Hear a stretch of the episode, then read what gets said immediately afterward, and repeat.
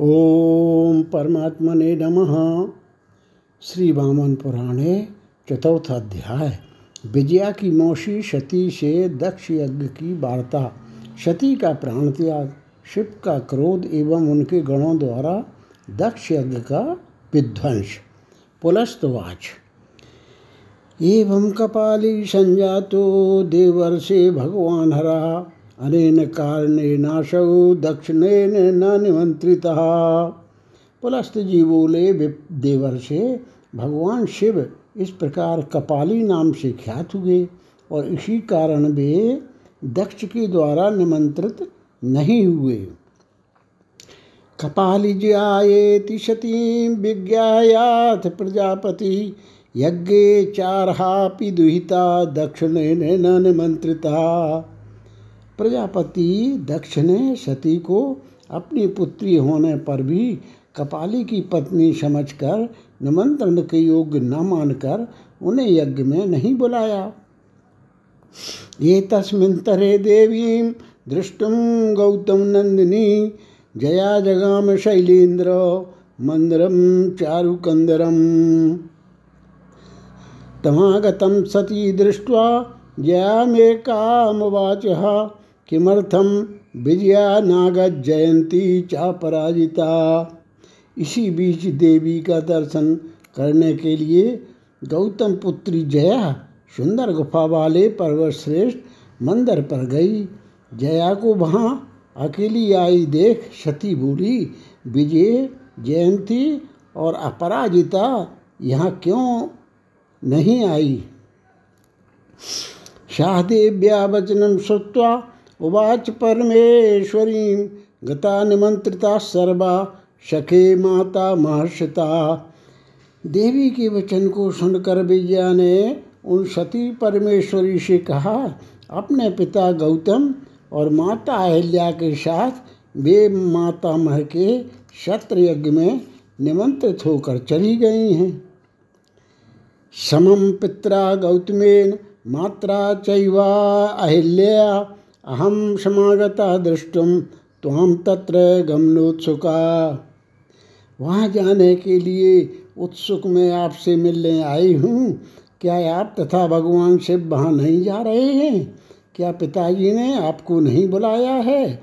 अथवा आप वहाँ जाएँगी? सभी ऋषि ऋषि पत्नियाँ तथा देवगण वहाँ गए हैं।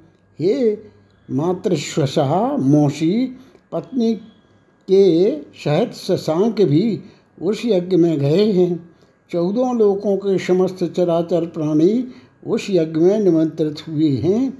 क्या आप निमंत्रित नहीं हैं? पुलस्तवाच जयायास्तद्वचा श्रुत्वा वज्रपात समा समम सती।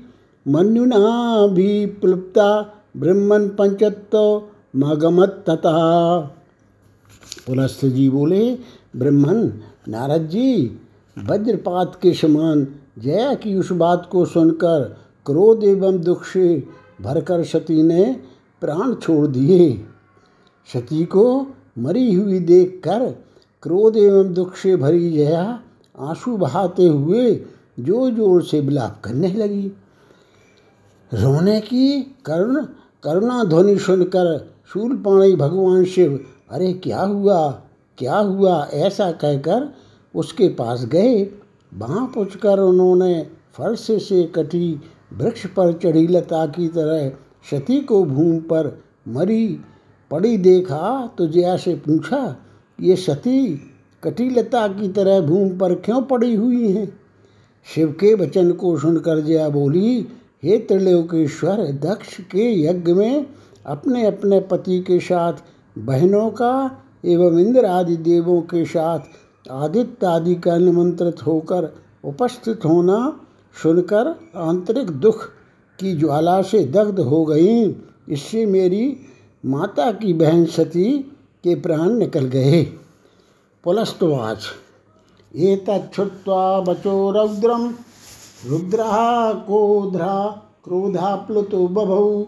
क्रुद्ध सर्वगात्रेभ्यो सार्चिषा। पुलस्त जी ने कहा जया के इस भयंकर, अमंगल वचन को सुनकर शिव जी अत्यंत क्रुद्ध हो हो गए। तथा क्रोधात त्रिनेतस्र गात्रमोद्भवा मुने गणा सिंह मुखा जाता वीरभद्र पुरोगम। उनके शरीर से सहसा अग्नि की तेज ज्वालाएँ निकलने लगीं। मुने, इसके बाद क्रोध के कारण त्रिनेत्र भगवान शिव के शरीर के लोमों से सिंह के समान मुख वाले वीरभद्र आदि बहुत से दारुण रुद्रगण उत्पन्न हो गए। अपने गढ़ों से घिरे भगवान शिव मंदिर पर्वत से हिमालय पर गए और वहाँ से कनखल चले गए। जहाँ दक्ष यज्ञ कर रहे थे। इसके बाद सभी गणों में अग्रणी महाबली वीरभद्र शूल धारण किए पश्चिमोत्तर वायव्य दिशा में चले गए। जया क्रोधात गदाम ग्रह्य पूर्व दक्षिणता स्थिता मध्य त्रिशूल धृक सर्वस्तव क्रोधान महामुने। महामुने क्रोध से गदा लेकर जया पूर्व दक्षिण दिशा अग्निकोण में खड़ी हो गई और मध्य में क्रोध से भरे त्रिशूल लिए शंकर खड़े हो गए। सिंह वदन वीरभद्र को देखकर इंद्र आदि देवता, ऋषि, दक्ष एवं गंधर्व लोग सोचने लगे कि यह क्या है? तदनंतर द्वारपाल धर्म धनुष एवं सर्प के समान बाणों को लेकर वीरभद्र की ओर दौड़े। सहसा धर्म को आता हुआ देखकर गणेश्वर एक हाथ में, अग्नि के सदर त्रिशूल, दूसरे हाथ में धनुष, तीसरे हाथ में बाण और चौथे हाथ में गदा लेकर उनकी ओर दौड़ पड़े। ततश्चतुर्भुजं दृष्ट्वा धर्मराजो गणेश्वरं तस्थावष्टभुजो भूत्वा नानायुधधरुभया इसके बाद धर्मराज ने चतुर्भुज गणेश्वर को देख और नाना प्रकार के अस्त्र शस्त्रों से सज्जित हो तथा आठ भुजाओं को धारण कर उनका सामना किया और गणों के स्वामी वीरभद्र पर प्रहार करने की इच्छा से वे अपने हाथों में ढाल, तलवार, गदा, भाला, फरसा, अंकुश, धनुष एवं बाण लेकर खड़े हो गए। गणेश्वर वीरभद्र भी अत्यंत क्रुद्ध होकर धर्म को मारने के लिए वर्षा कालिक मेघ के समान उनके ऊपर तीक्ष्ण बाणों की वर्षा करने लगे। मुने धनुष को लिए रुधिर से लथपथ, अतएव लाल शरीर वाले वे दोनों महात्मा पलाश पुष्प के समान दिखने लगे। ततो बरास्त्री गणनायकेनो जिता सधर्मा तरसा प्रशयी है परांगमुखो भूत विमना मुनीन्द्र शबीर भद्रा प्रविवेश यज्ञम मुनिराज, इसके बाद श्रेष्ठ शस्त्रास्त्रों के कारण वीरभद्र से पराजित होकर, धर्मराज खिन्न होकर पीछे हट गए। इधर वीरभद्र यज्ञशाला में घुस गए। मुने गणेश्वर वीरभद्र को यज्ञ मंडप में घुसते देखकर सहसा सभी देवता अस्त्र शस्त्र लेकर खड़े हुए। महाभारत आठों बसु अत्यंत दारुण, नवों ग्रह, इंद्र आदि दिक्पाल, द्वादश आदित्य, एकादश रुद्र, विश्वदेव गण सिद्ध गंधर्व, पन्नग, यक्ष किम पुरुष, महाबाहु, विहंगम, चक्रधर वैवस्वत वंशीय प्रसिद्ध राजा, धर्मकीर्ति, चंद्रवंशीय महाबाहु उग्र बलशाली राजा भोज कीर्ति दैत्य दानव तथा वहाँ आए हुए अन्य सभी लोग आयुध लेकर रौद्र वीरभद्र की ओर दौड़े। ताना पतते वासु चाप बाण धरो गणा अभिदुद्राव वेगेन सर्वान्यो शरोत्करैः ते शस्त्रवर्षमतुलं गणेशाय समुत्सृजन्। गणेशोऽपि वरास्तैस्तान् प्रचिच्छेद विवेदशाह धनुष बाण धारण किए। गणों ने उन देवताओं के आते ही उन पर वेगपूर्वक शस्त्रों द्वारा आक्रमण कर दिया। इधर देवताओं ने भी वीरभद्र के ऊपर अतुलनीय बाणों की वर्षा की गणनायक वीरभद्र ने देवताओं के अस्त्रों को छिन्न भिन्न कर डाला। महात्मा वीरभद्र द्वारा विविध बाणों और अस्त्रों से आहत होकर देवता आदि रणभूमि से भाग चले। तब गणपति वीरभद्र सुविस्तृत यज्ञ के मध्य में प्रविष्ट हुए। जहाँ मुनिगण यज्ञ कुंड में हवि की आहुति दे रहे थे। ततो महर्षयो दृष्ट्वा मृगेन्द्र बदनम गणम भीताहोत्रम परित्यज्य जगमु शरण मच्युतम। तब वे महर्षि सिंह मुख वीरभद्र को देखकर भय से हवन छोड़कर विष्णु की शरण में चले गए। चक्रधारी विष्णु ने भयभीत महर्षियों को दुखी देखकर, डरो मत ऐसा कहकर अपने शेष श्रेष्ठ अस्त्र लेकर खड़े हो गए और अपने शारंग धनुष को चढ़ाकर वीरभद्र के ऊपर शरीर को विदीर्ण करने लगे। अग्निशिखा के तुल्य बाणों की वर्षा करने लगे। पर श्री हरि के बेअमोघ सफल बाण वीरभद्र के शरीर पर पहुंचकर भी पृथ्वी पर ऐसे ज्यों ही व्यर्थ होकर गिर पड़े जैसे कि याचक नास्तिक के पास से विफल, निराश होकर लौट जाते हैं। सरांस्तमोघान मोघत्व मापन्नान वीक्ष केशव दिव्यरस्त्री वीरभद्रम प्रच्छादयतु मुद्यता। अपने अव्यर्थ बाणों को व्यर्थ होते देखकर भगवान विष्णु पुनः वीरभद्र को दिव्य वस्त्रों से ढक देने के लिए तैयार हो गए। बालदेव के द्वारा प्रयुक्त उन बाणों को गण श्रेष्ठ वीरभद्र ने शूल, गदा और बाणों से रोककर विफल कर दिया। भगवान विष्णु ने अपने अस्त्रों को नष्ट होते देखकर उस पर कोमोद की गदा फेंकी, किंतु वीरभद्र ने उसे भी अपने त्रिशूल से काटकर पृथ्वी पर गिरा दिया। हलायुध ने वीरभद्र की ओर मूसल और हल फेंका। जिसे वीरभद्र ने गदा से निवारित कर दिया।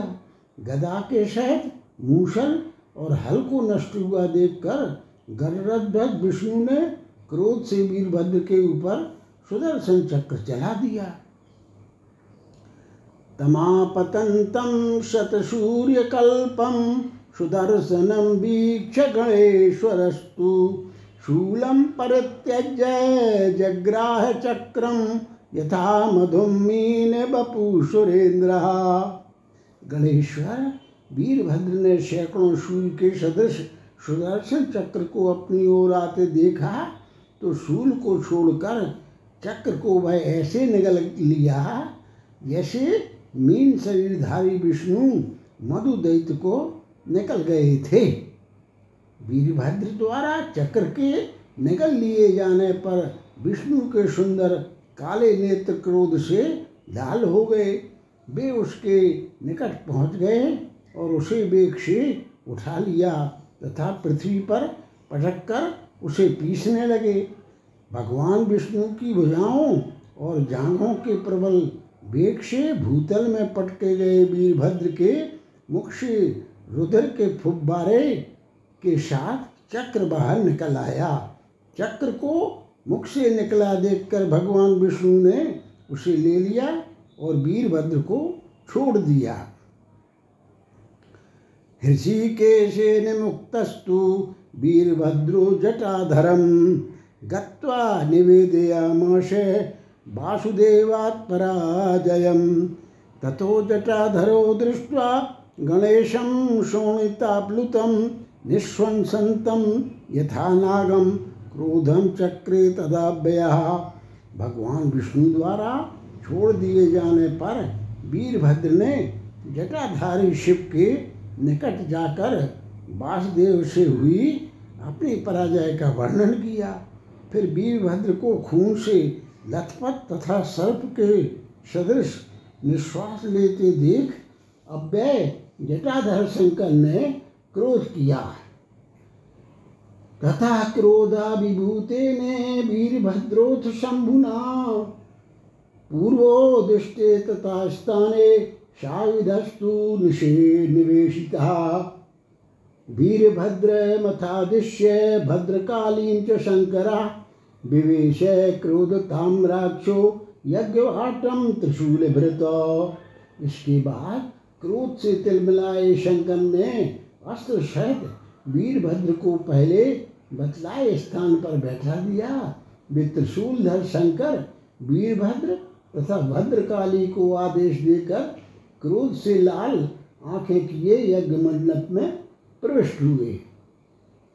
ततस्तु देव प्रबले जटाधरे, त्रिशूल पाणौ त्रिपुरान्तकारिणी, दक्षस्य यज्ञं विशति क्षयङ्करे जातो ऋषीणां प्रवणो ही साध्यवा। त्रिपुर नामक राक्षस को मारने वाले उन शूलपाणी त्रिपुरारी देव श्रेष्ठ जटाधर के दक्ष में प्रवेश करते ही ऋषियों में भारी भय उत्पन्न हो गया। श्री वामन पुराणे चतुर्थो अध्याय संपूर्णम। पांचवा अध्याय।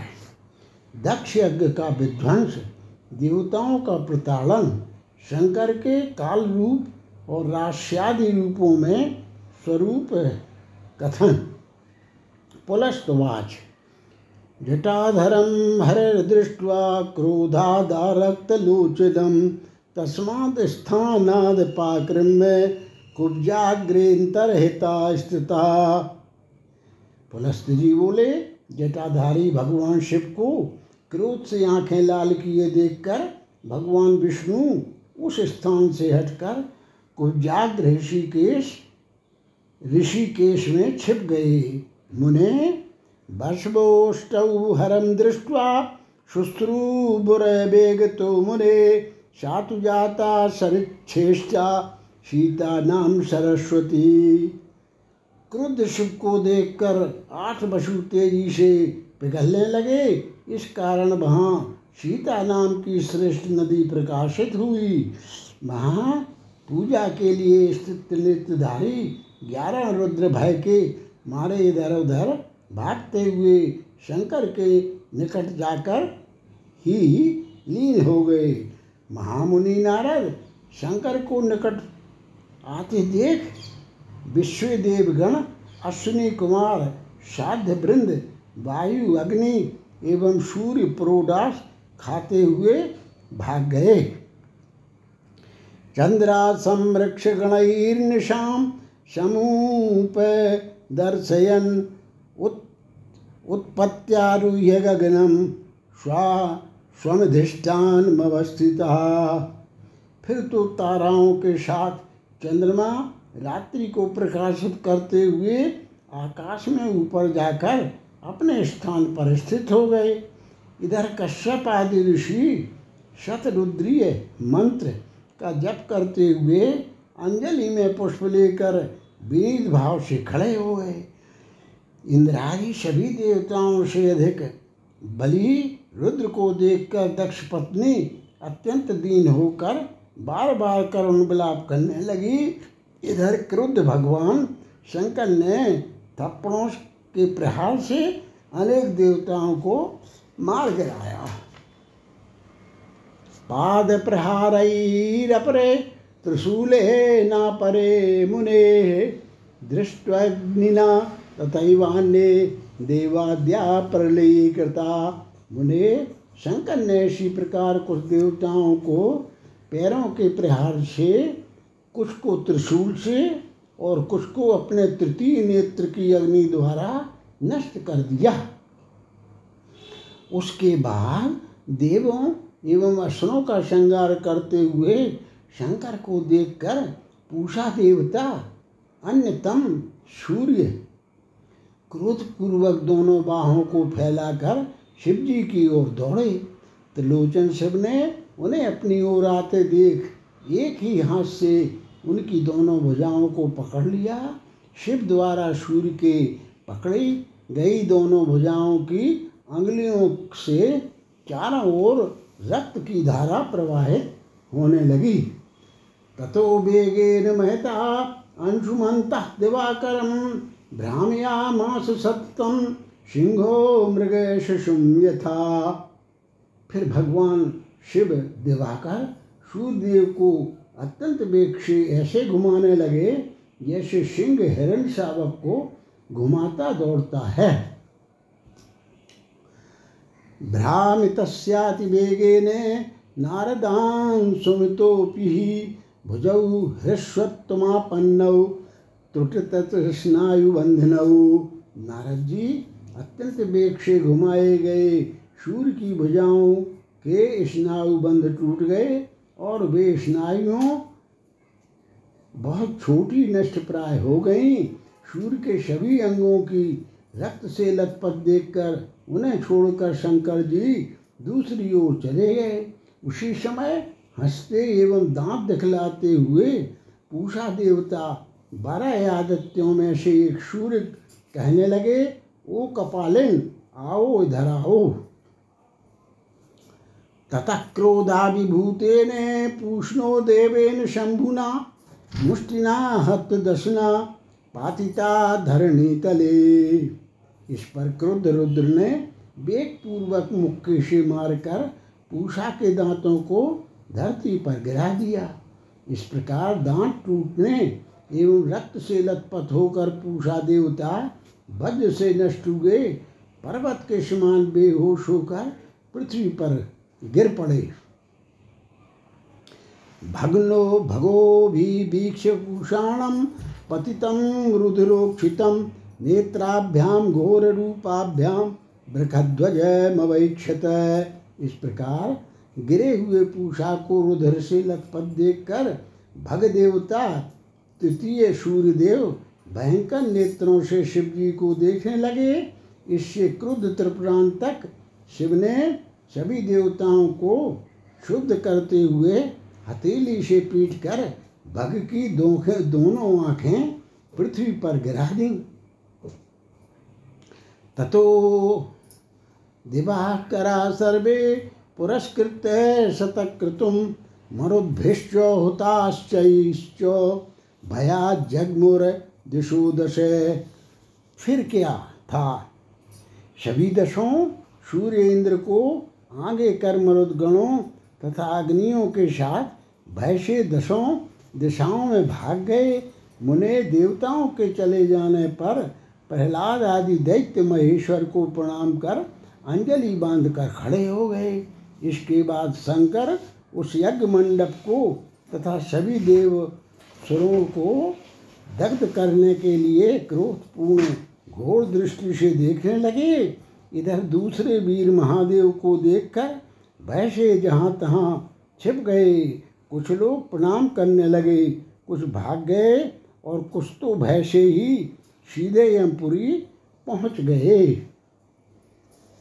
त्रयोग्नय स्त्रीभिर्नेत्रै दुषहं समवैक्षत दृश्यमात्रास्त्रेण भस्मीभूता भवन क्षणात् फिर भगवान शिव ने अपने तीनों नेत्रों से तीनों अग्नियों, आवाहिनी, गार्हपत और शालाग्नियों को देखा। अग्नौ प्रणष्टे यज्ञोपि भूत्वा दिव्य बपुर्मृगा, दुद्राव, विकल, वगतिर, दक्षिणा शैतोम्बरे उनके देखते ही वे अग्नियाँ क्षण भर में नष्ट हो गईं। उनके नष्ट होने पर यज्ञ भी मृग का शरीर धारण कर आकाश में दक्षिणा के साथ की विगति से भाग गया।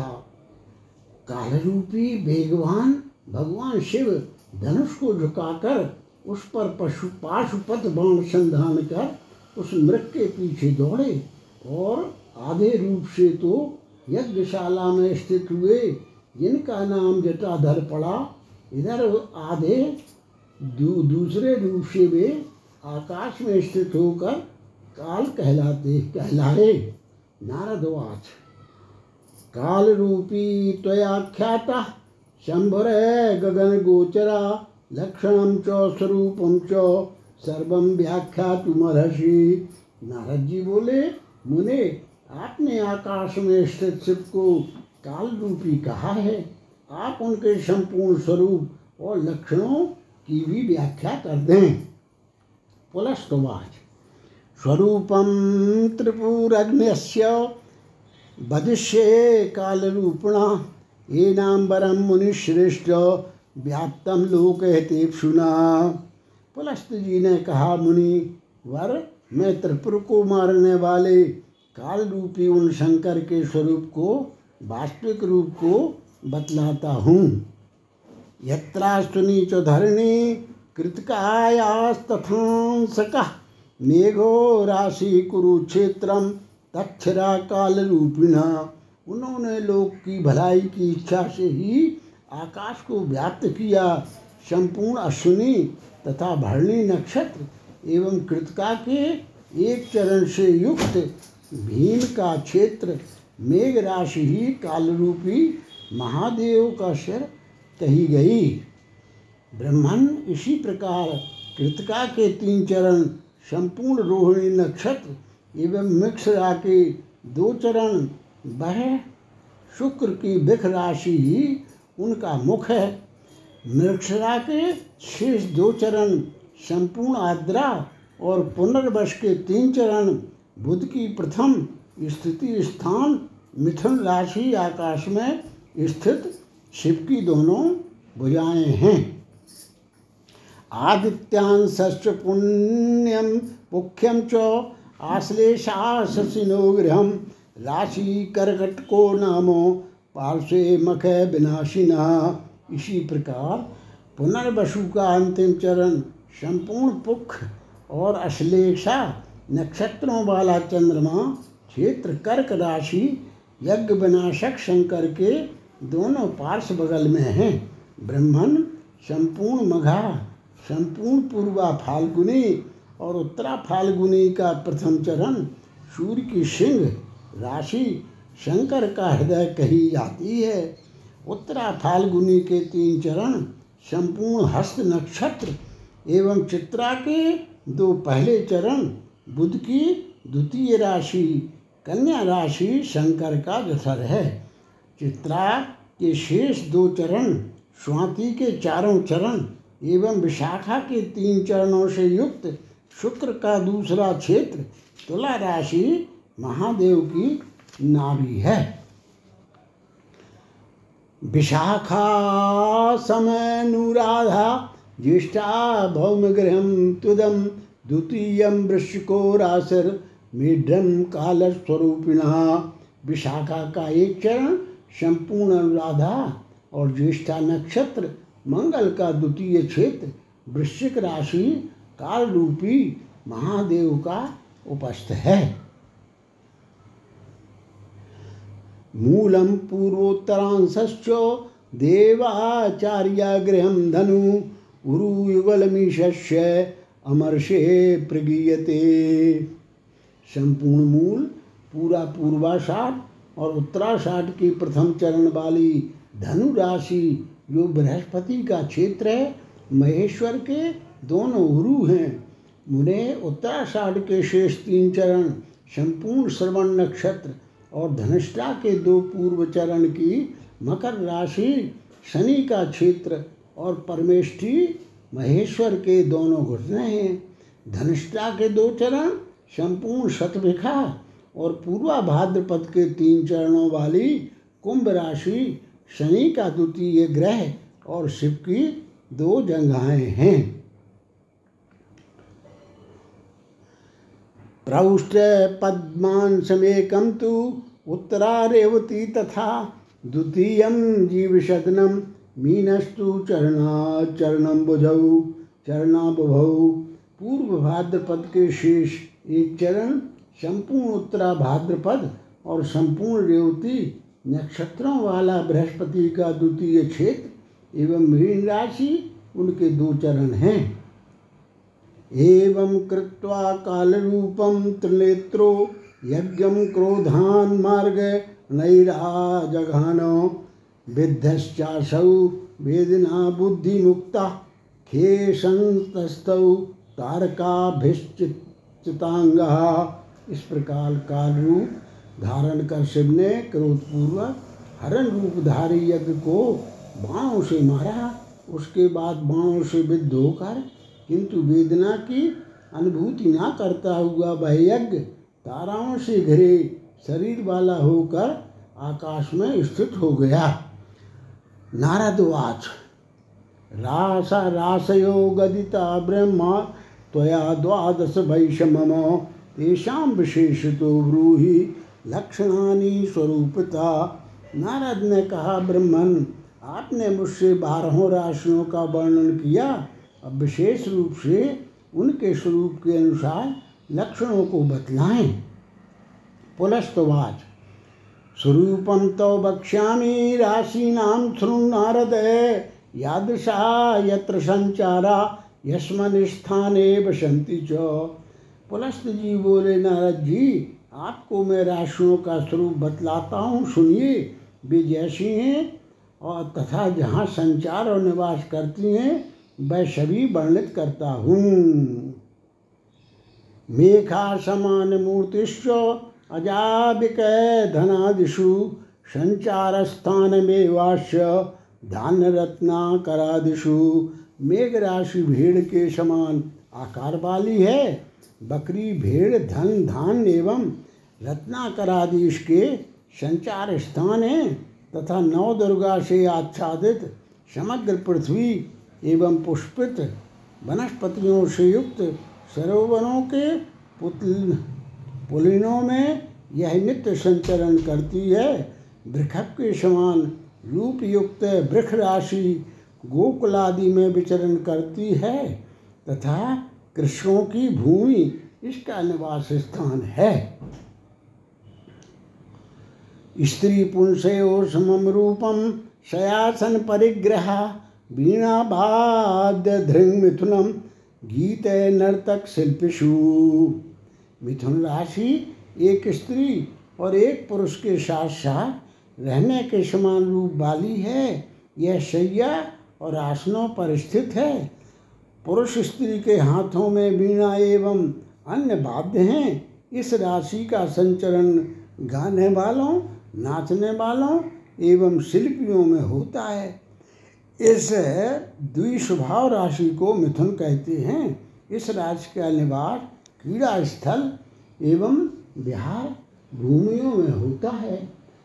कर्क राशि केकड़े के रूप के समान रूप वाली है। एवं जल में रहने वाली है, जल से पूर्ण, क्यारी एवं नदी, तीर अथवा बालुका एवं एकांत भूमि इसके रहने के स्थान हैं।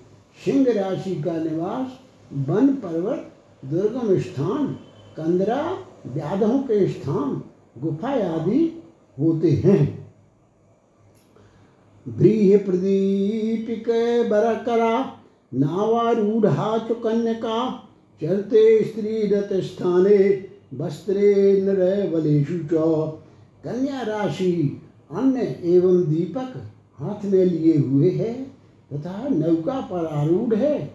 यह स्त्रियों के रति स्थान और सरपत कंडा आदि में विचरण करती है। नारायण तुला राशि हाथ में तुला लिए हुए, पुरुष के रूप में गलियों और बाजारों में विचरण करती है। तथा नगरों, मार्गों एवं भवनों में निवास करती है।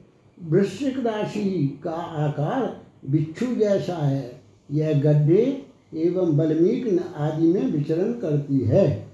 यह विष, गोबर, कीट एवं पत्थर आदि में भी निवास करती है। धनुराश की जंगा घोड़े के समान है।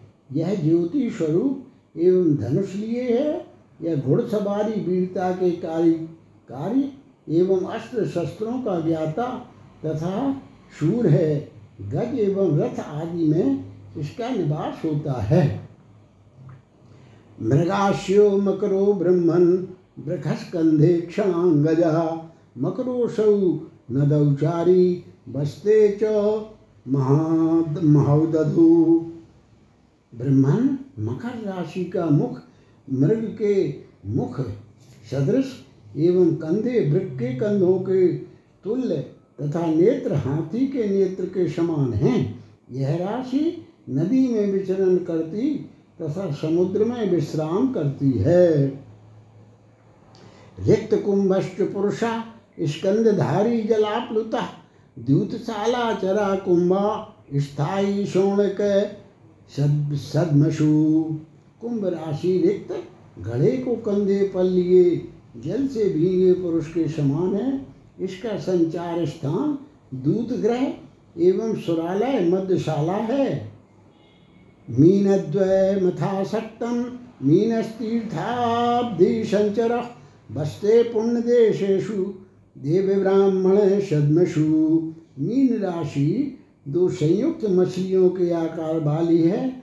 वह तीर्थ स्थान एवं समुद्र देश में संचरण कहती है। इसका निवास पवित्र देशों देव मंदिरों एवं ब्राह्मणों के घरों में होता है। लक्षणागतितास्तुभ्यम मेषादीना महामुने न कस्यचित त्याज्याख्येयम गुह्य में तत्पुरातनम महामुने, मैंने आपको मेषादि राशियों का लक्षण बतलाया। आप इस प्राचीन रहस्य को किसी अपात्र से ना बतलाएँगे। ये तन्मया ते कथितं सुरर्षे यथात् नेत्राप्तिमाथ यज्ञं पुण्यं पुराणं परमं पवित्रं माख्यातवान्यापहरम शिवम च। देवर्षि भगवान शिव ने जिस प्रकार यज्ञ को प्रमथित किया, उसका मैंने आपसे वर्णन कर दिया। इस प्रकार मैंने आपको श्रेयस्कर परम पवित्र पापहारी एवं कल्याणकारी अत्यंत पुराना, पुराण आख्यान सुनाया। इति श्री वामन पुराणे पंचमो अध्याय।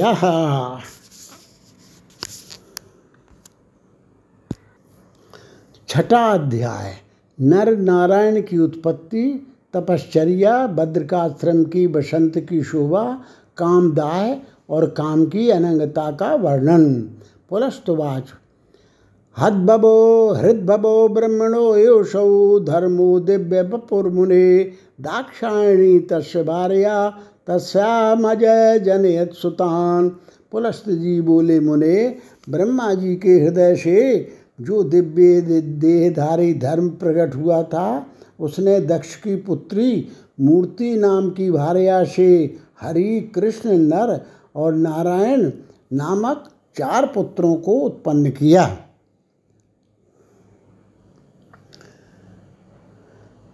हरिम हरिम कृष्णम च देवर्षे नारायण नरौ तथा योगाभ्यासरतौ नित्यम हरिकृष्णौ बभूवतु। नर नारायणौ चैव जगतो हितकामया तप्येतां च तपा सौम्यो पुराणा पुराणा वृषि सत्यमौ। देवर्षे, इनमें हरि और कृष्ण, ये दो तो नित्य योगाभ्यास में निरत हो गए। और पुरातन ऋषि शांत मना नर तथा नारायण संसार के कल्याण के लिए हिमालय पर्वत पर जाकर बद्रिकाश्रम तीर्थ में गंगा के निर्मल तट पर पर ब्रह्म का नाम ओंकार का जप करते हुए तप करने लगे। ना नर नारायणाभ्याम चो जगदे तच्चराचरम तापितम तपसा ब्रह्मण शक्रछोम तदायऊ ब्रह्मन नर नारायण की दुष्कर तपस्या से कैसे सारा स्थावर जंगात्मक यह जगत परितप्त हो गया। इससे इंद्र विक्षुब्ध हो उठे। उन दोनों की तपस्या से अत्यंत व्यग्र इंद्र ने उन्हें मोहित करने के लिए रंभा आदि श्रेष्ठ अप्सराओं को उनके विशाल आश्रम में भेजा। कामदेव के आयुधों में अशोक आम्रादि की मंजरियाँ विशेष प्रभावक हैं। इन्हें तथा अपने सहयोगी बसंत ऋतु को साथ लेकर वह भी उस आश्रम में गया। अब वे बसंत, कामदेव तथा श्रेष्ठ अप्सराएँ, ये सब बद्रिकाश्रम में जाकर निर्बाध क्रीड़ा करने लगे। तथो बसंते संप्राप्ते किंशुका ज्वलन प्रभा निष्पत्रा सततम रेजु शोभयंतो धरातलम तब बसंत ऋतु के आ जाने पर अग्नि शिखा के सदृश कांति वाले पलाश पत्रहीन होकर रात दिन पृथ्वी की शोभा बढ़ाते हुए सुशोभित होने लगे। मुने बसंत रूपी सिंह मानो पलाश पुष्प रूपी नखों से शिशिर रूपी गजराज को विदीर्ण कर वहाँ अपना साम्राज्य जमा चुका था। वह सोचने लगा, मैंने अपने तेज से शीत समूह रूपी हाथी को जीत लिया है और वह कुंद की कलियों के बहाने उसका उपहास भी करने लगा। इधर स्वर्ण के अलंकारों से मंडित राजकुमारों के समान पुष्पित कचनार अम अमलता से के बन सुशोभित होने लगे। जैसे राजपुत्रों के पीछे उनके द्वारा सम्मानित सेवक खड़े रहते हैं, वैसे ही उन वर्णित वनों के पीछे पीछे कदम वृक्ष सुशोभित हो रहे थे। इसी प्रकार लाल अशोक आदि के समूह भी सहसा पुष्पित एवं उद्भाषित हो सुशोभित होने लगे। लगता था मानव ऋतुराज बसंत के अनुयायी युद्ध में रक्त से लत, लथपथ हो रहे हो। घने वन में पीले रंग के हरण इस प्रकार सुशोभित हो रहे थे, जिस प्रकार शहद के आने से सज्जन आनंद से पुलकित होकर सुशोभित होते हैं। नदी के तटों पर अपनी मंजरियों द्वारा बेतस ऐसे सुशोभित हो रहे थे, मानव बेंगलियों के द्वारा यह कहना चाहते हैं कि हमारे सदृश अन्य कौन वृक्ष हैं? रक्ताशोक करा तन्वी देवर से कंसुकाघ्रिका नील शोक कचा श्याम विकस शिक मलानना देवर से दिव्य पतली एवं यौवन से भरी बसंत लक्ष्मी, उस बद्रकाश्रम में प्रकट हुई थी, उसके मानव रक्ताशोक ही हाथ पलाश ही चरण नीलाशोक के पास विकसित कमल ही सुख और नील कमल ही नेत्र थे, उसके बिल्ल फल। मनोस्तन कुंद पुष्प दंत, मंजरी हाथ दोपहरिया फूल। अधर सिंधु बार नख, नर कोयल की काकली बोली। स्वर, अंकोल वस्त्र, मयूर यूथ आभूषण सारस पर स्वरूप और आश्रम के शिखर करधनी थे। उसके मत हंस गति, पुत्र जीव ऊर्ध वस्त्र और भ्रमर मानो रोम बलि रूप में विराजित थे। तब नारायण ने आश्रम की अद्भुत रमणीयता देखकर सभी दिशाओं की ओर देखा और फिर कामदेव को भी देखा। नारद वाच। कोशावनंगो ब्रह्मर्षे तस्मिन् बद्रिकाश्रमे यम ददास जगन्नाथो। देवो नारायणो व्यय नारद जी ने पूछा, ब्रह्मर्षि, जिसे अव्यय जगन्नाथ नारायण ने बद्रिकाश्रम में देखा था, वह अनंग काम कौन है? पुलस्तवाच, कंदर्पो हर्ष तनयो ये सऊ कामो निगद्यते सा शंकरेण संदग्धो ह्यनंगत्वमुपागता पुलस्त जी ने कहा, यह कंदर्प हर्ष का पुत्र है। इसे ही काम कहा जाता है। शंकर की नेत्राग्नि द्वारा भस्म होकर वह अनंग हो गया है। नारदवाच किमर्थम कामदेवोसौ देवदेवेन शंभुना दग्धस्तु कारणे कस्मिन् नेतव्याख्यातुमर्हसी। नारद जी ने पूछा, पुलस्त जी आप यह बतलावें कि देवाधिदेव शंकर ने कामदेव को किस कारण से भस्म किया? पुलस्तवाच। यदा दक्ष सुता ब्रह्मन सती यातायमक्षय विनाश्य दक्ष यज्ञम विचचार त्रिलोचना ततो बृखध्वज्वम दृष्ट्वा कंदर्पा कुष्मायुधा अपत्नीकम तदा स्त्रीण उन्मादे नाभ्यताड़यत पुलस्त जी ने कहा, ब्रह्मन, दक्ष पुत्री सती के प्राण त्याग करने पर शिवजी दक्ष यज्ञ का विध्वंस कर जहाँ तहाँ विचरण करने लगे, तब शिवजी को स्त्री रह देखकर पुष्पास्त्र वाले कामदेव ने उन पर अपना उन्मादन नामक अस्त्र छोड़ा। इस उन्मादन बाण से आहत होकर शिवजी उन्मत्त होकर वनों और सरोवरों में घूमने लगे। देवर से बाण विद्य गज के समान उन्माद से व्यथित महादेव सती का स्मरण करते हुए बड़े शांत हो रहे थे। उन्हें चैन नहीं था। तथा पपात देवेशम कालंदी सरितम मुरे, निमग्ने शंकरे आपो दग्धा कृष्णत्वमागता। मुने उसके बाद शिव जी यमुना नदी में कूद पड़े। उनके जल में निमज्जन करने से उस नदी का जल काला हो गया। उस समय से कालिंदी नदी का जल भृंग और अंजन के सदृश कृष्ण वर्ण का हो गया। एवं वह पवित्र तीर्थों वाली नदी पृथ्वी के केशपाश के सदृश प्रवाहित होने लगी। उसके बाद पवित्र नदियों, सरोवरों, नदों, रमणीय नदी तटों, बापियों, कमल बनों पर्वतों, मनोहर काननों तथा पर्वत श्रृंगों पर स्वेच्छापूर्वक विचरण करते हुए भगवान शिव कहीं भी शांति नहीं प्राप्त कर सके। क्षण गायति देवर्षे, क्षण रोदिति शंकर, क्षण ध्यायति तन्वंगी दक्ष कन्या मनोरमम से वे कभी गाते कभी रोते और कभी कसांगी सुंदरी सती का ध्यान करते। ध्यान करके कभी सोते और कभी स्वप्न देखने लगते थे।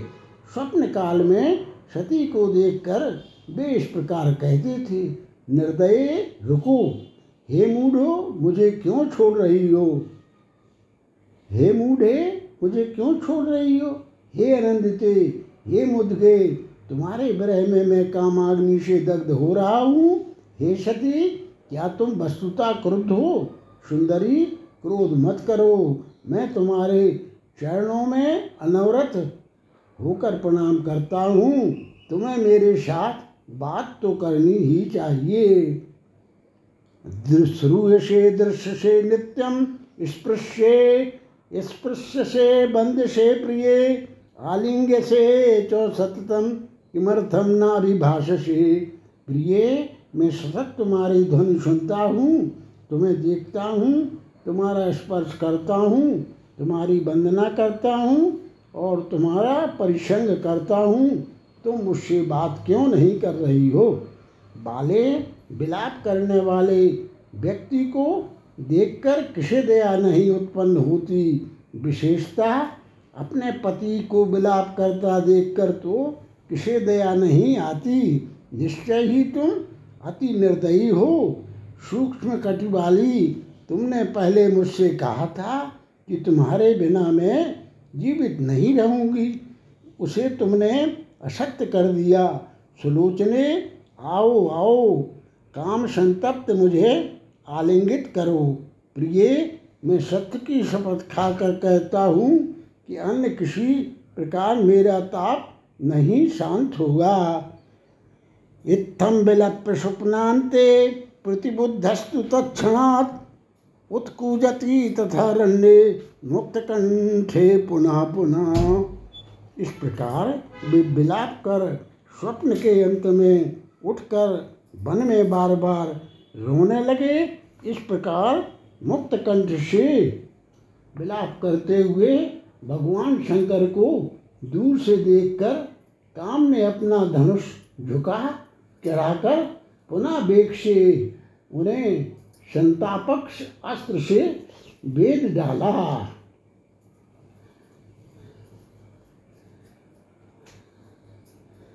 संतापनास्त्रेण तदा सविद्धो भूया ससंतप्तरो बभूव।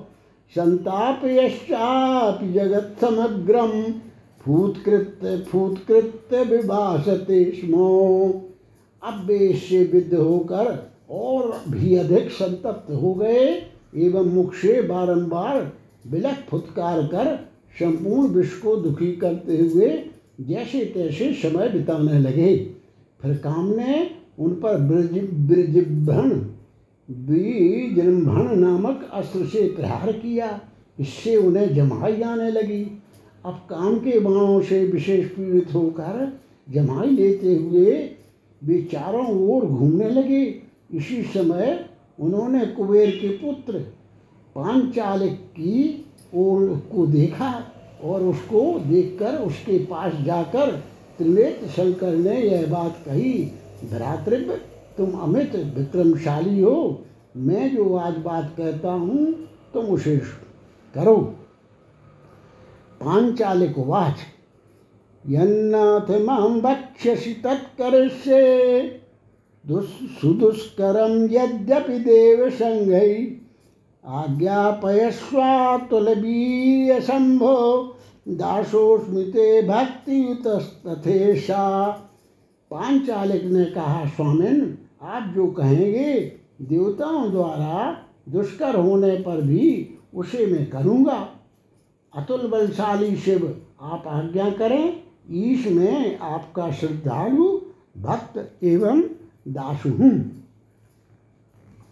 ईशवाच नाशम गतायाम वरदाम्बिकायाम कामाग्निना प्लोष्ट सुविग्रहोस्मि ब्रजम्भमो ब्रजम्भणोन्मासदरैर्विभिन्नो धृतिम न बिंदामि रतिम सुखम वा। भगवान शिव बोले, वरदायनी अंबिका, सती के नष्ट होने से, मेरा सुंदर शरीर कामाग्नि से अत्यंत दग्ध हो रहा है। काम के ब्रजम्भण और उन्माद शरीरों से विद्ध होने से मुझे धैर्य, रति या सुख नहीं प्राप्त हो रहा, पुत्र, तुम्हारे अतिरिक्त अन्य कोई पुरुष कामदेव से प्रेरित विजृंभण संतापन और उन्माद नामक अस्त्र शस्त्र सहन करने में समर्थ नहीं है, अतः तुम इन्हें ग्रहण करो। पुलस्तवाच ये मुक्तो बृखध्वजेन यक्षा प्रतीक्षत तोषम जगामाशु ततस्त्रिशूली तुष्टस्तदैव वचनम बभाषे। पुलस्त जी बोले, भगवान शिव के ऐसा कहने पर यक्ष, कुबेर पुत्र, पांचालिक ने जन्म विजृंभण आदि सभी अस्त्रों को उनसे ले लिया। इससे त्रिशूली को तत्काल संतोष प्राप्त हो गया और प्रसन्न होकर उन्होंने उससे ये वचन कहे। हर वाच। यस्मात् त्वया पुत्र सुदरधराणि ब्रजिम्भणादीनि प्रतीक्षितानि। तस्मात् परं त्वां प्रतिपूजनाय दास्यामि लोकस्य च हास्यकारी। भगवान महादेव जी बोले, पुत्र तुमने अति भयंकर, विजृंभण आदि अस्त्रों को ग्रहण कर लिया। अतः प्रत्युपकार में तुम्हें सब लोगों के लिए आनंददायक वर दूँगा। चैत्र मास में जो वृद्ध बालक, युवा या स्त्री तुम्हारा स्पर्श करेंगे या भक्ति पूर्वक तुम्हारी पूजा करेंगे, वे सभी उन्मत्त हो जाएँगे। यक्ष फिर वे गाएँगे, नाचेंगे, आनंदित होंगे और निपुणता के साथ बाजे बजाएँगे। किंतु तुम्हारे सम्मुख हँसी की बात करते हुए भी वे योग युक्त रहेंगे। मेरे ही नाम से तुम पूज्य होगे। विश्व में तुम्हारा पांचाली केश नाम प्रसिद्ध होगा। मेरे आशीर्वाद से तुम लोगों के वरदाता और पू पूज्यतम हो जाओगे। भगवान शिव के ऐसा कहने पर वह एक तुरंत वह तुरंत सब देशों में घूमने लगा। फिर वह कालंजर के उत्तर और हिमालय के दक्षिण परम पवित्र स्थान में स्थिर हो गया। वह शिवजी की कृपा से पूजित हुआ। उसके चले जाने पर त्रिनेत्र भी विंध्य पर्वत पर आ गए। वहाँ भी काम ने उन्हें देखा। उसे पुनः प्रहार की चेष्टा करते देख शिव जी भागने लगे। उसके बाद कामदेव के द्वारा पीछा किए जाने पर महादेव जी घोर दारुण वन में चले गए, जहाँ ऋषिगण अपनी पत्नियों के साथ निवास करते थे। उन ऋषियों ने भी उन्हें देखकर सिर झुकाकर प्रणाम किया। फिर भगवान ने उनसे कहा, आप लोग मुझे भिक्षा दीजिए। इस पर सभी महर्षि मौन रह गए। नारद जी, इस पर महादेव जी सभी आश्रमों में घूमने लगे। उस समय उन्हें आश्रम में आया हुआ देख पतिव्रता अरुंधति और अनसुईया को छोड़कर ऋषियों की समस्त पत्नियाँ प्रक्षुब्ध एवं सत्यहीन हो गईं। पर अरुंधति और अनसुईया पति सेवा में ही लगी रहीं। अब शिवजी जहाँ तहाँ जाते थे, वहाँ वहाँ संक्षुभित, कामार्थ एवं मद से विकल इंद्रियों वाली स्त्रियाँ भी जाने लगीं। मुनियों की वे स्त्रियाँ अपने आश्रमों को सुना छोड़ उनका इस प्रकार अनुसरण करने लगीं, जैसे करेणु मदमत्त गज का अनुसरण करे। मुने यह देखकर ऋषिगण क्रुद्ध हो गए एवं कहा कि इनका लिंग भूमि पर गिर जाए फिर तो महादेव का लिंग पृथ्वी को विदीर्ण करता हुआ गिर गया एवं तब नील लोहित त्रिशूली अंतर ध्यान हो गए। वह पृथ्वी पर गिरा लिंग, उसका भेदन कर तुरंत रसातल में पृष्ठ हो गया। एवं ऊपर की ओर भी उसने विश्व ब्रह्मांड का भेदन कर दिया। इसके बाद पृथ्वी, पर्वत, नदियाँ, पादप और चराचर से संपूर्ण समस्त पाताल लोक काँप उठे। पितामह ब्रह्मा भूलोक आदि भुवनों को सं, संक्षुब्ध देखकर श्री विष्णु से मिलने क्षीर सागर पहुँचे। वहाँ उन्हें देख भक्तिपूर्वक प्रणाम कर ब्रह्मा ने कहा देवदेव समस्त भुवन विक्षुब्ध कैसे हो गए? हो गए हैं। इस पर श्री हरि ने कहा ब्रह्मन महर्षियों ने शिव के लिंग को गिरा दिया है। उसके भार से कष्ट में पड़ी। आर्त पृथ्वी विचलित हो रही है। इसके बाद ब्रह्मा जी उस अद्भुत बात को सुनकर, देवेश, हम लोग वहाँ चले। ऐसा बार बार कहने लगे। फिर ब्रह्मा और जगतपति विष्णु वहाँ पहुँचे, जहाँ शंकर का लिंग गिरा था। वहाँ उस अनंत लिंग को देखकर आश्चर्यचकित होकर हरि गणों पर सवार हो उसका पता लगाने के लिए पाताल में प्रविष्ट हुए।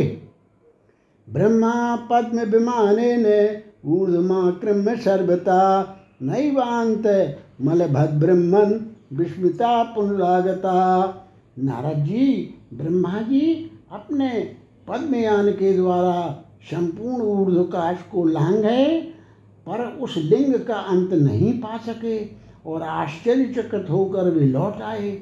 मुने इसी प्रकार जब चक्रपाणी भगवान विष्णु भी सातों पातालों में प्रवेश कर उस लिंग का बिना अंत पाए ही वहाँ से बाहर आए, तब ब्रह्मा विष्णु दोनों शिवलिंग के पास जाकर हाथ जोड़कर उनकी स्तुति करने लगे। हरि ब्रह्मा ब्रह्माणाम उचतु। नमोस्तुते शूलपाणे नमोस्तु बृखध्वज जीवमूत वाहन कबे सर्वत्र्यंबक शंकर महेश्वरा महेशानो, सुवर्णाक्षा बृखा कपे दक्ष यज्ञ क्षय काल रूप नमोस्तुते तमादिश्य जगत्स्व मध्यम परमेश्वर भवानंत भगवान।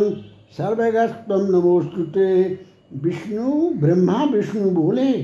शूलपाणी जी, आपको प्रणाम है। बृखध्वज जी मूत वाहन। कवि सर्व त्र्यंबक शंकर, आपको प्रणाम है। महेश्वर, महेशान, सुवर्णाक्ष।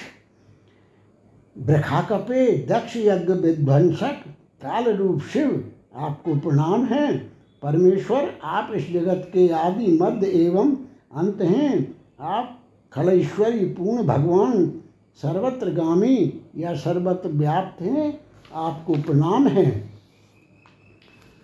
पुलस्तवाच एवं संस्तूयमानस्तु तस्मिन् दारुवने हरा स्वरूपी ताबिदम वाक्य उमाच बदतांबर पुलस्त जी बोले, उस दारू वन में इस प्रकार स्तुति किए जाने पर वक्ताओं में श्रेष्ठ हर ने अपने स्वरूप में प्रकट होकर, अर्थात मूर्तिमान होकर, उन दोनों से इस प्रकार कहा, हर वाच किमर्थम देवता नाथ परिभूत क्रमम तुहे माम स्तुवाते भृगा स्वस्थम कामता पित विग्रहम भगवान शंकर बोले, आप दोनों सभी देवताओं के स्वामी हैं। आप लोग चलते चलते थके हुए तथा काम कामाग्नि से दग्ध और मुझ सब प्रकार से अस्वस्थ व्यक्ति की क्यों स्तुति कर रहे हैं? देवा उचतु भवता पातितम लिंगम यदे तद्भुवि शंकर, एतत् प्रगेताम भूय, अतो देव स्तुता बहे। इस पर ब्रह्मा विष्णु दोनों बोले, शिवजी पृथ्वी पर आपका जो है लिंग गिराया गया है, उसे पुनः आप ग्रहण करें। इसलिए हम आपकी स्तुति कर रहे हैं। हर वाच। यद्यर्चयन्ती त्रिदशा, मम लिंगम स्वरोत्तम तदेतत्प्रतिग्रह्यायाम नान्यथेति कदंचनो शिव जी ने कहा, श्रेष्ठ देवो, यदि सभी देवता मेरे लिंग की पूजा करना स्वीकार करें तभी मैं इसे पुनः ग्रहण करूँगा। अन्यथा किसी प्रकार भी इसे नहीं धारण करूँगा। तब भगवान विष्णु बोले, ऐसा ही होगा। फिर ब्रह्मा जी ने स्वयं उस स्वर्ण के सदस्य पिंगल लिंग को ग्रहण किया। तब भगवान ने चारों वर्णों को हर लिंग की अर्चना का अधिकार अधिकारी बनाया। इसके मुख्य शास्त्र नाना प्रकार के वचनों से प्रख्यात हैं। मुने उन शिव भक्तों का प्रथम संप्रदाय शैव, द्वितीय पाशुपत, तृतीय कालमुख और चतुर्थ संप्रदाय कापालिक या भैरव नाम से विख्यात है। शैवास्यासी स्वयं शक्तिर वशिष्ठ से प्रियासुता तस् शिष्यो बभूवाथ गोपायन श्रुता। महर्षि वशिष्ठ के प्रिय पुत्र शक्ति ऋषि स्वयं शैव थे। उनके एक शिष्य गोपायन नाम से प्रसिद्ध हुए। उन्होंने शैव संप्रदाय को दूर तक फैलाया। तपोधन, भरद्वाज महापाशुपत्थे और सोमकेशर राजा ऋषभ उनके शिष्य हुए, जिनसे पाशुपत संप्रदाय विशेष रूप से परिवर्तित हुआ।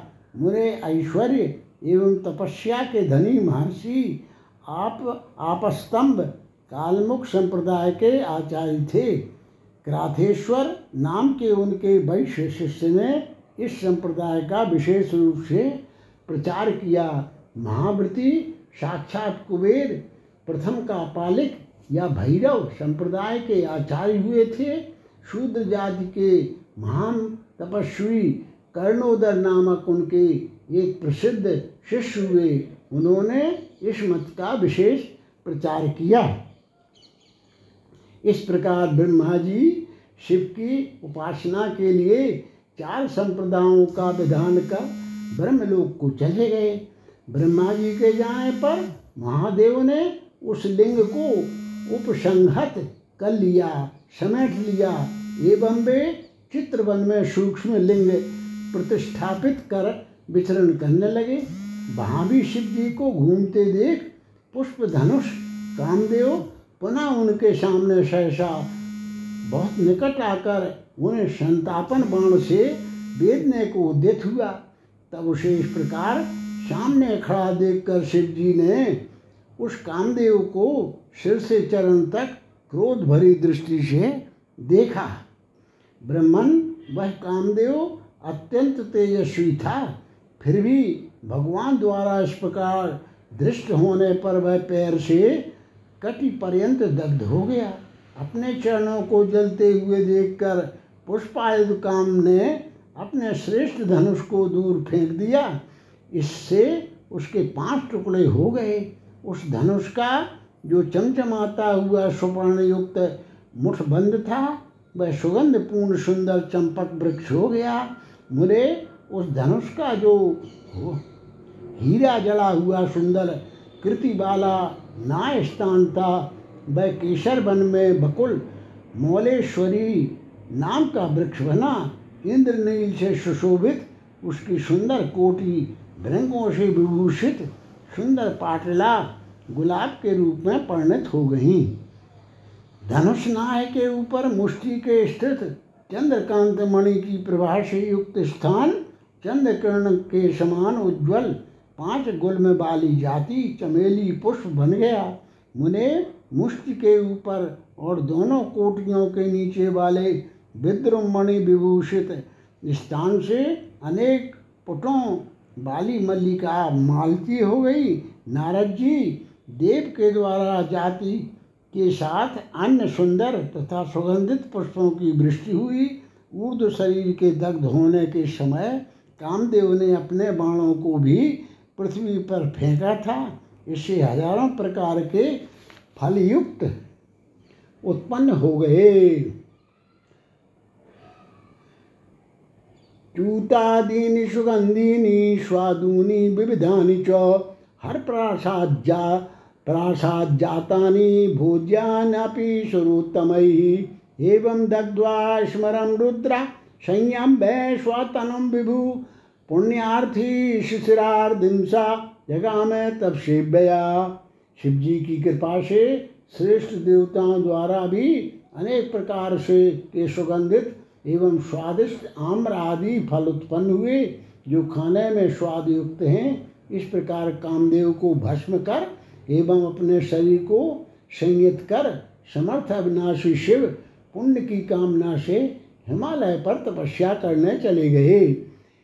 एवं पुरा देव वरेण शंभुना कामास्तु दग्धा ससरा सचापा। ततस्त्वनंगेति महाधनुर्धरो, दैवस्तु गीता स्वर पूर्व पूजिता इस प्रकार प्राचीन समय में श्रेष्ठ शिव जी देव श्रेष्ठ शिव जी द्वारा धनुष बाण सहित काम दग्ध किया गया था। तब से देवताओं में प्रथम पूजित वह महाधनुर्धर देवों द्वारा अनंग कहा गया। इत्यार से श्री बामन पुराणे छठो अध्याय समाप्त हुआ।